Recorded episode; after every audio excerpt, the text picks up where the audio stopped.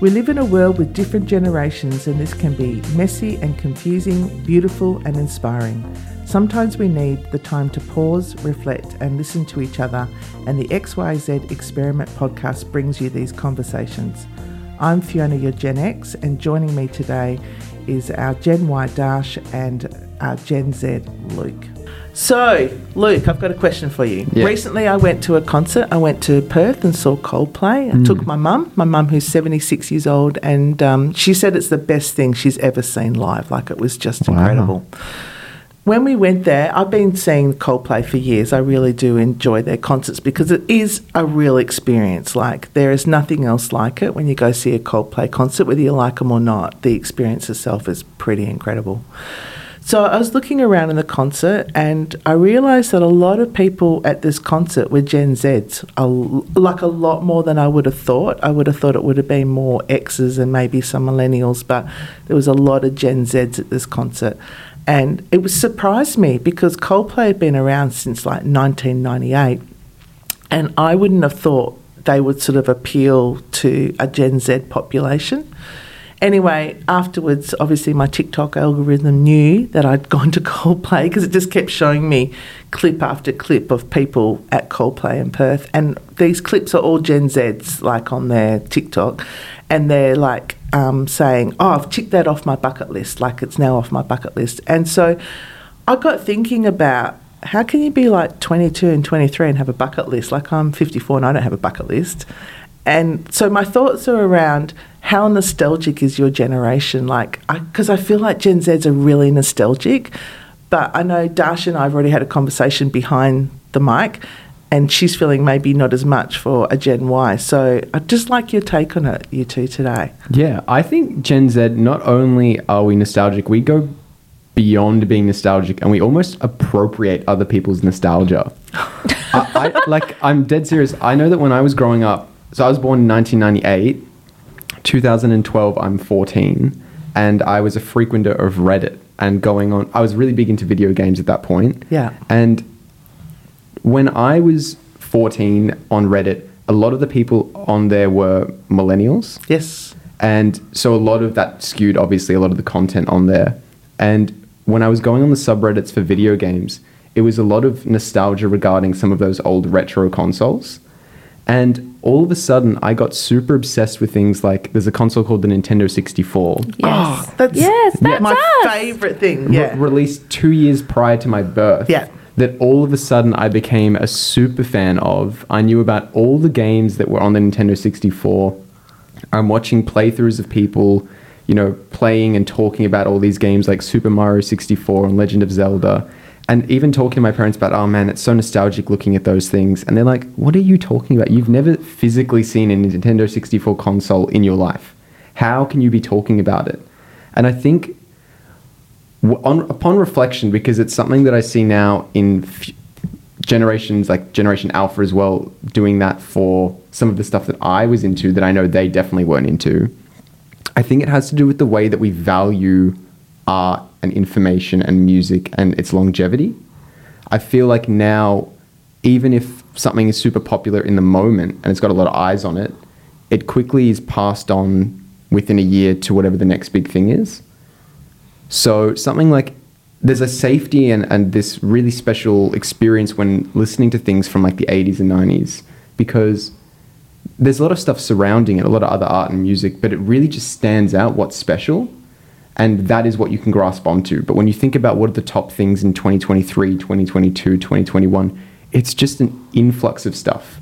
And I think the way that we also digest it, it's like you watch it, but you almost watch it just so you can watch it so you can move on to the next thing. It's less about mm. sitting with something for a long time and really experiencing it. So I think in that, that digestion process as well, it's why something like these things from the 90s, that's it. That's from the 90s. The 90s is over now. I can just come back to that and be there with that over and over again.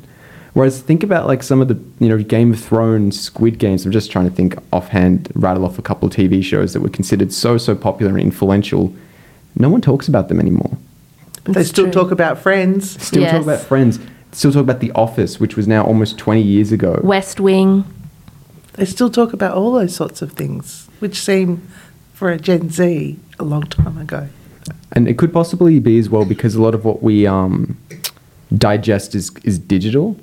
There's a lot more physical elements to some of that older media. Potentially that's the reason. The kind of idea of we buy games now that are digital, you've got a big digital library, you can subscribe to services where you just get a bunch of them for free monthly, things like that. Whereas before it was you buy a cartridge, you physically put it into a physical console, you have that experience with the game. I think things like that, the, the novelty of that and the simplicity of it, I think, is quite special to Gen Z, even if it's something we haven't experienced firsthand. I've got a story about the Nintendo 64 and I have to share it because it's just one of my favourite stories. We were going to Lombok Island on Bali and my husband wanted the Nintendo 64, so we bought it duty free on our way and we took it with us. We went with another couple and we played Nintendo 64 every day. Like, because Lombok back then, um, because this is going back to the 1990s, there was nothing to do but beach and sand and so we would sort of swim a lot and then in the afternoon and there's a phrase that Mario says that goes, "Let's go," and um, and and so you know we'd be in the pool and we'd be eating and that, and then all of a sudden one of us would go, "Let's go," and then we'd go back to the hotel room and play Nintendo 64, and it's such a strong memory for me for that holiday.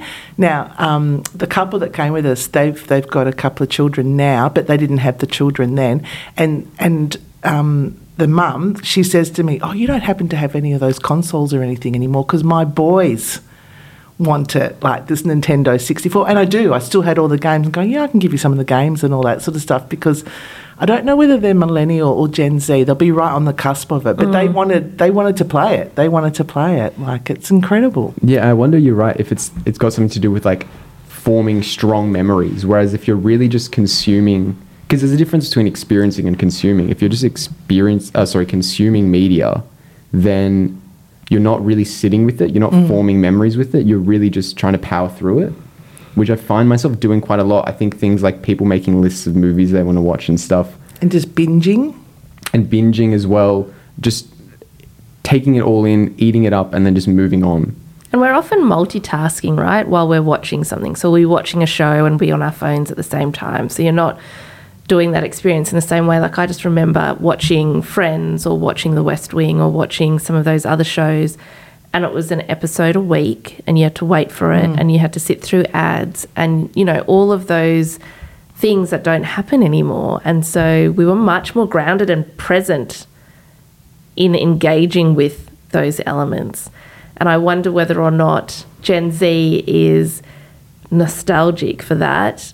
Whereas in millennials, I think we are nostalgic, but maybe not to the same extent because we did experience that for some of our formative years.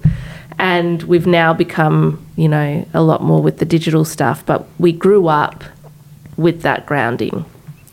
It, it's an interesting. I was listening to a, um, a TV critic um, on YouTube or, or TikTok not long ago, and they were saying that when they drop whole seasons, so when they put a whole season on, he was talking about the bear, how they put a whole season on, that sometimes the even though the TV show is absolutely fantastic, it doesn't get the kudos or the acclaim that it should because people binge it and then forget about it and it's over within a week and it just doesn't get the the sort of um, the fantastic accolades that it should get.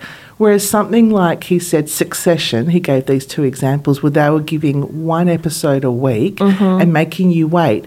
It had an eight week run where people just talked about it for eight weeks, just talked and talked and talked and talked, and then the next two weeks after that.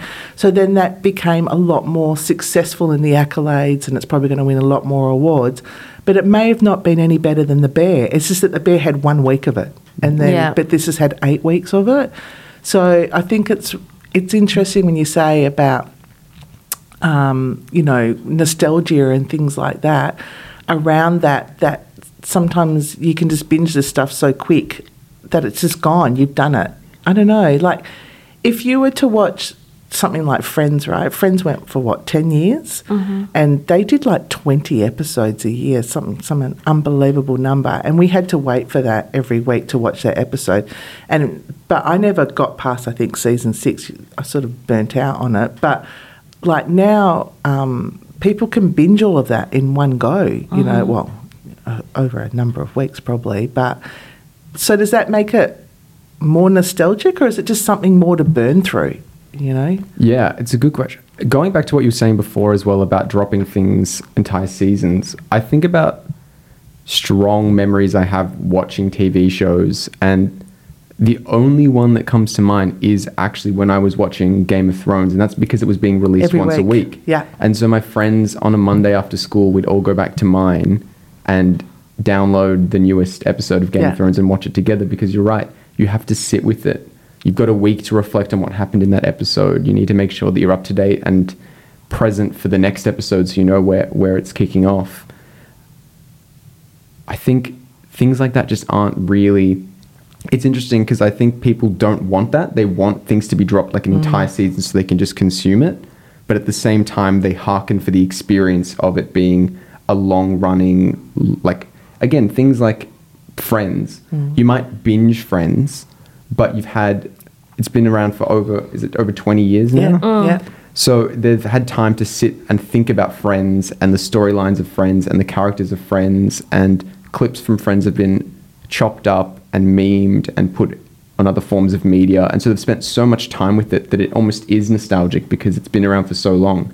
No one's really nostalgic for Squid Game because it came out, you watched it, and then that was it. Mm-hmm. Mm.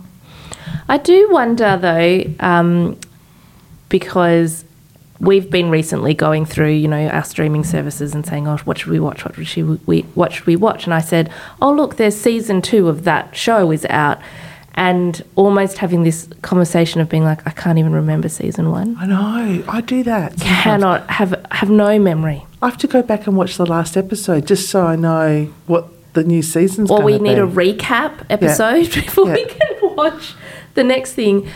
But I think the going back to what you were saying in terms of how you know episodes dropped, and I think the power of an episode dropping is it is also then happening within the context of what's happening in your life at the time. Yeah. and it gives you that stronger memory link of.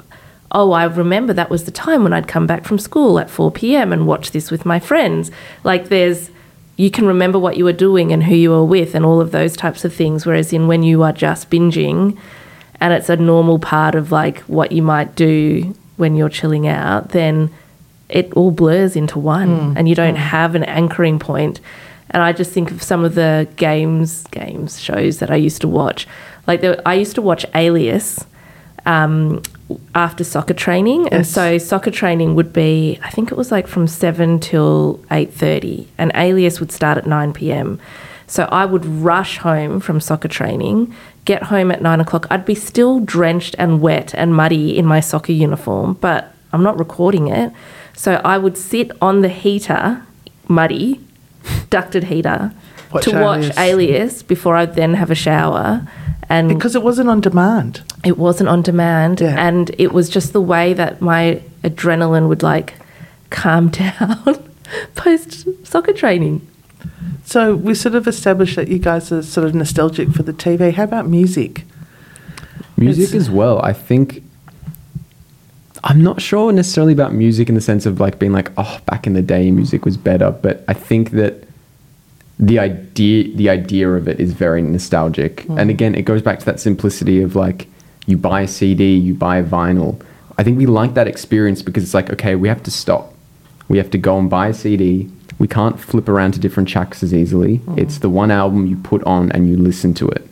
And I think that again, it's something that we don't often do. We love just flicking through a bunch of different songs, consuming a bunch of stuff on Spotify. Don't or like that one. Swipe it off. Yeah, exactly. Yeah. But I think, w again, we long for a time where that doesn't exist. Mm. We, we want opportunities where we actually can't do that, which you get with a lot of retro stuff, whether that be music and how you play it, whether that be games and how you play it. Because I think there's a lot of, I think the 80s in particular seems to resonate with a lot of people, you know, listening to that mm. sort of music again and things like ABBA and all that sort of mm. stuff can be very nostalgic. Like, would you guys get up, at, you know, to any ABBA song or anything like that? Oh, yeah, I love Yeah. ABBA. Yeah. i wouldn't get up to abba but i would get up to other 80s music and Boy now- bands or, um, yeah probably boy bleh, boy bands but like simon and garfunkel Oh, yeah, yeah. love Hall and Oates. them. Uh, I have no idea who you're talking about. Hall and Oates. They sing um like um It's a breakfast. yeah yeah. yeah. I won't sing any of the songs to you. but um, you know, it is a lot of that, like Elton John and all of those. Is he 80s? Queen, yeah all of that. yeah. All the Definitely 80s. Yeah. Beatles. Um, Beatles are the sixties. 60s, Yeah, sorry. yeah. but I guess going back to um, how we listen to music, right? We drove down to Rosebud yesterday, and I then was saying to Scott, Oh, I remember doing this drive heaps when I was doing data collection. And that was before Peninsula Link Yeah. existed, right? So it was a longer drive. And he was like, Oh, that was in our old car where you only had a CD player, so there's no Bluetooth. Yeah.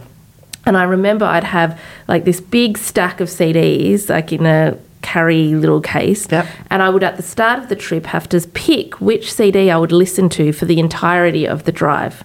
Because I wasn't going to then pull over and switch Yeah, CDs. And so you would learn an album really, really well. Like you mm. would know all of the songs. You'd know what song's coming next. Yep, Yeah. a hundred percent. And so I then have memories of songs of the drives that I was doing while I was listening to them. And I don't feel like hmm. we do that as much because it's we make our playlists. And I know we've talked about that in another Yeah, podcast, episode, yeah. but it is an interesting thing how how grounding it is because you can't flick as much.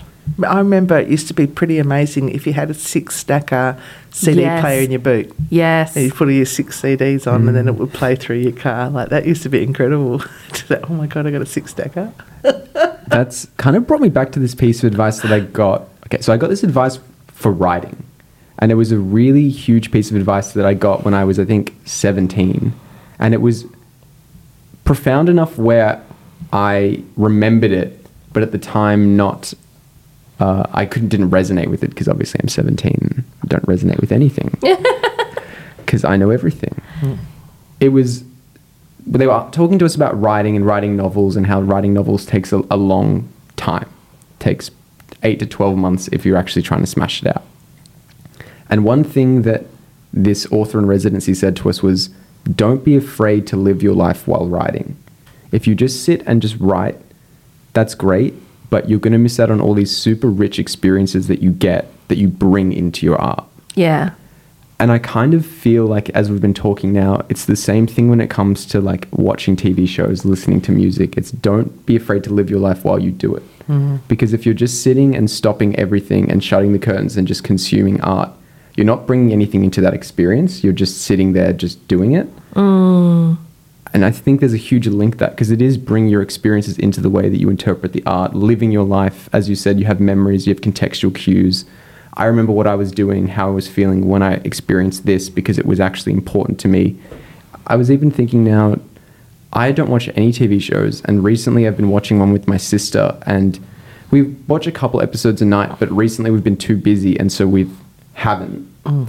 I don't really rate this TV show that highly. I don't really like it that much, but it stays with me now much longer than all these other shows that I've watched that I did really enjoy, just from the mere fact that I've had to take a break from it because we've been too busy to watch it. Yeah.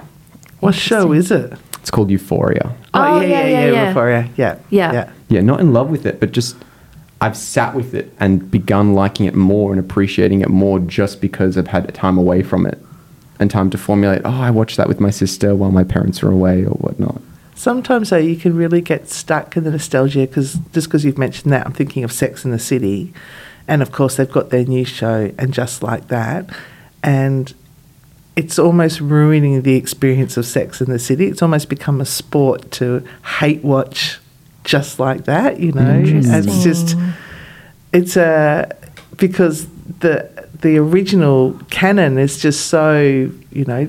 I mean that's the 1990s, isn't it? Um, so ingrained, and then to see things happening now, it's almost like I don't want the characters to change or Yeah. grow up in any way. Like I want them to be exactly who they were, which is not realistic in any way, you know. But sometimes that nostalgia can get a little bit destroyed. I'd rather go back and I would go back and watch entire seasons of Sex and the City again, but I wouldn't rewatch and just like that, you know. It just wouldn't. I'm glad they renamed it. I'm glad it's got a different name. And I think that's the other thing that you have just mentioned the rewatching. Hmm. Like how much rewatching of shows that we did because we might have taped them. Yeah. We might, when we got to DVD players, we might have had a few DVDs of particular shows or particular movies, and that was your library, and you just rewatch over and over again. We had that with Seinfeld. Yeah, and Yeah. I just think that makes it stay with you a lot more. Whereas in now, even if it's available to you 24 7 on streaming, you don't necessarily always rewatch it. Some of the stuff when you do rewatch though, you see how problematic it is. you just think, oh my god. Because we weren't as quite woke back then. Can I ask Darsh? So, are you nostalgic of things from your childhood, though? I think it's more nostalgic for things because I am a geriatric millennial. I'm on the cusp. Um, I think the things that I am nostalgic for are probably more young adulthood, Okay. is what I think about the most. But from childhood, and this is the other thing that is totally different to what I think the current generations are experiencing is because we um, we kind of kept everything. We're very sentimental, and I feel like uh, it was a record for us. Now everything is online. Like you've got photos from the parties you went to and the things that you did together with your friends, and you put them on Instagram and you have Facebook albums So on them. I can't imagine Luke's got photo albums. Of Yeah, his but you know we have yeah. photo albums. Yeah, I've got lots of photo lots albums. of, and you know even for the podcast, I've had to go to my mum and say, "Can you find the photos of us traveling as kids?" And Yeah. she's had to take photos and send them to me. yeah. But the number of notes that we would have written each other in class, and they were all in code, so in case like the boy that we liked um, found them, they wouldn't know who we were talking about. Like some of my friends still have them, uh, diaries we kept. It was just they're little time capsules that you can go back to. Um, and so this year, my friends and I decided not to do Christmas presents. We wrote each other Christmas cards instead. Oh, lovely. Um, and we always write each other Christmas cards. But this year it was about like making a bigger deal of the Christmas card. But um, we asked one of my friends, and she's like kept most of the Christmas cards and birthday cards that she's ever received. wow. Wow. And so one of my other friends at the dinner was like, "But why? Like that's so much stuff to store." So I feel like millennials, Gen Ys, are a little bit of both. We're a bit nostalgic, but sometimes we're a bit pragmatic too, as to like how much we keep and how much we engage with stuff. And you know, one of the things that I think was so powerful about the notes we would write, the diary entries, the letters we would write, they were so unfiltered Yeah. because they weren't curated for social media. But the, I just want to say one more thing about the notes. Yeah. We would also fold our notes into these epic origami Oh, oh wow. things, and so you would have to unwrap the notes, and then you'd have pages of these notes that we would write in class to each other. I love that. I don't keep any of that sort of stuff. Like, and I've obviously been them, and I feel a little bit sad about that. That I've, I've got rid of that. And then you've got the Marie Kondo, you know, Yeah. clean your house out. And one of her things is to throw away your photographs, like to scan them all in, and then throw them away. I, I did not do that step. I love looking at those albums. I often go back and look at them and, and have a. I couldn't even think about throwing those albums out. So maybe that's a nostalgia in me, you know, Yeah. just another another time. You know, I love it when I see like a sepia style photo and I think, oh yeah, that was taken during the seventies or the eighties. You know, just the actual processing of it. And I do wonder, like, what are the things that you will keep because you're nostalgic about them? So you've just talked about photo albums, but Luke, are there things that you keep out of nostalgia? I think Gen Z, going back to our nostalgic tendencies, I'm an excellent archivalist. I archive almost all of my stuff. But you put it digitally? No, no, physically. Yeah. I've got a huge, big, like, box that's just filled with all of my documents and stuff. Cards, letters. Maybe it's also because of the novelty of it. It's not something we get as often these days. So when you do get it, you, So it's special. keep it. Yeah. Yeah. But all of my like old writing as well, I keep just because I can look back at it and be like, wow, I've I was terrible at that point in my time, like in time. But also, I think when you guys were talking about writing letters to one another and writing journal entries, that's something that's like had a huge resurgence in Gen Z because we want that. Yeah. We want to sit and we can text anyone at any point in time as much as we want for free just via our phone. But I think we want to stop. We want to stop and think and rest with things and really reflect on things, which I think is a huge struggle. Those experiences, we're so nostalgic for the idea of them because, again, it's just so different to the way that we live normally. Yeah, very interesting.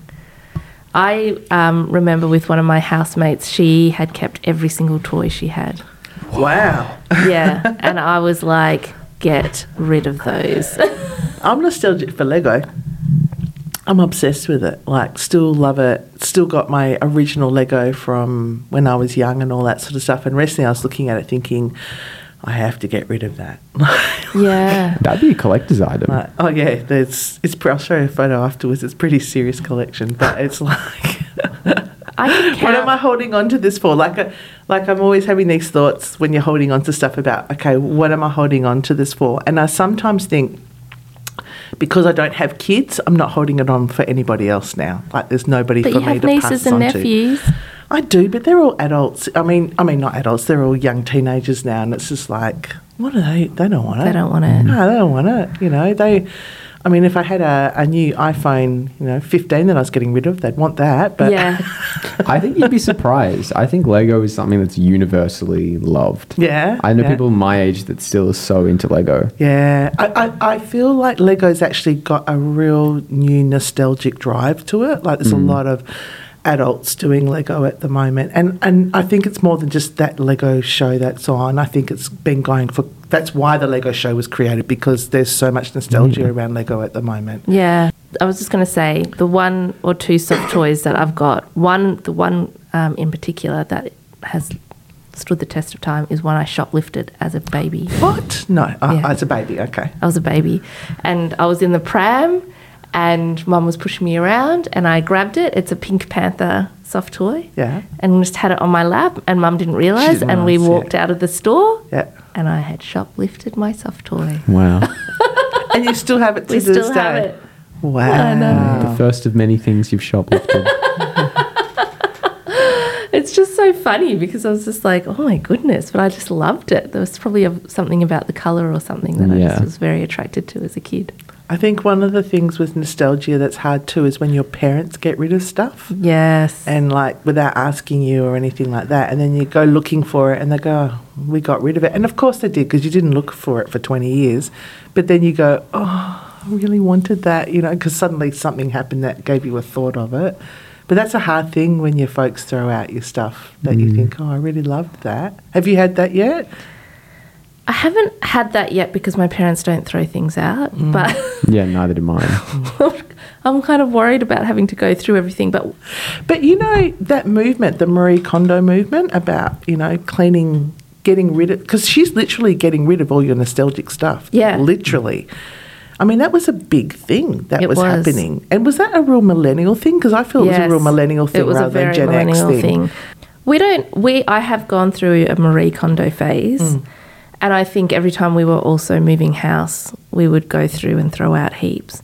But we have now basically a tradition of every year we go through stuff, and Mm. if we haven't used it in the last 12 months then it's like okay do we still need it and get rid Mm. of it and just going through and sorting through like everything in our kitchen and every like we tackle room by room it drives me absolutely crazy but it is a important process but sometimes i do think we overthrow things out Yeah. and then i go oh maybe i shouldn't have thrown that out but now it's gone oh well like minimalism, the balance has to be throwing out things because there will be things that you will not want to throw out that eventually you'll be like, why didn't I just want to throw that out? There's Yeah. like no point to it. But it's also about making sure you keep things in your life that do bring you joy. yeah And I think that might take up So slightly true. more space than maybe if you're just it's just the white walls and just like your floor. And again, that just comes to Gen Z just being so nostalgic about everything. It's it's really funny, and even going back to having bucket lists at 25, it's really it's funny to hear that. I think the way yeah, the way Gen Z view the world, I don't know if it's because we're quite worried about everything going downhill, so we were having bucket lists at 25, or we're just so reflective. I don't know what it is, but yeah, I just find your reflection on the fact that Gen Z are nostalgic for things that they never lived through. Yeah. Very fascinating. Yeah, so do I. That's what I find fascinating. I can understand my nostalgia at my age, but at your age, I think, God, like, you weren't even born yet. Yeah, exactly. That's why we have nothing. We had nothing to be nostalgic about, so we have to find something to be nostalgic about. You're, So you are borrowing other people's nostalgia. Quite happily, we'll hand it over too. Yeah. I just think, yeah, that that was great. Yeah, worth worth loving. Yeah. Yeah. So cool.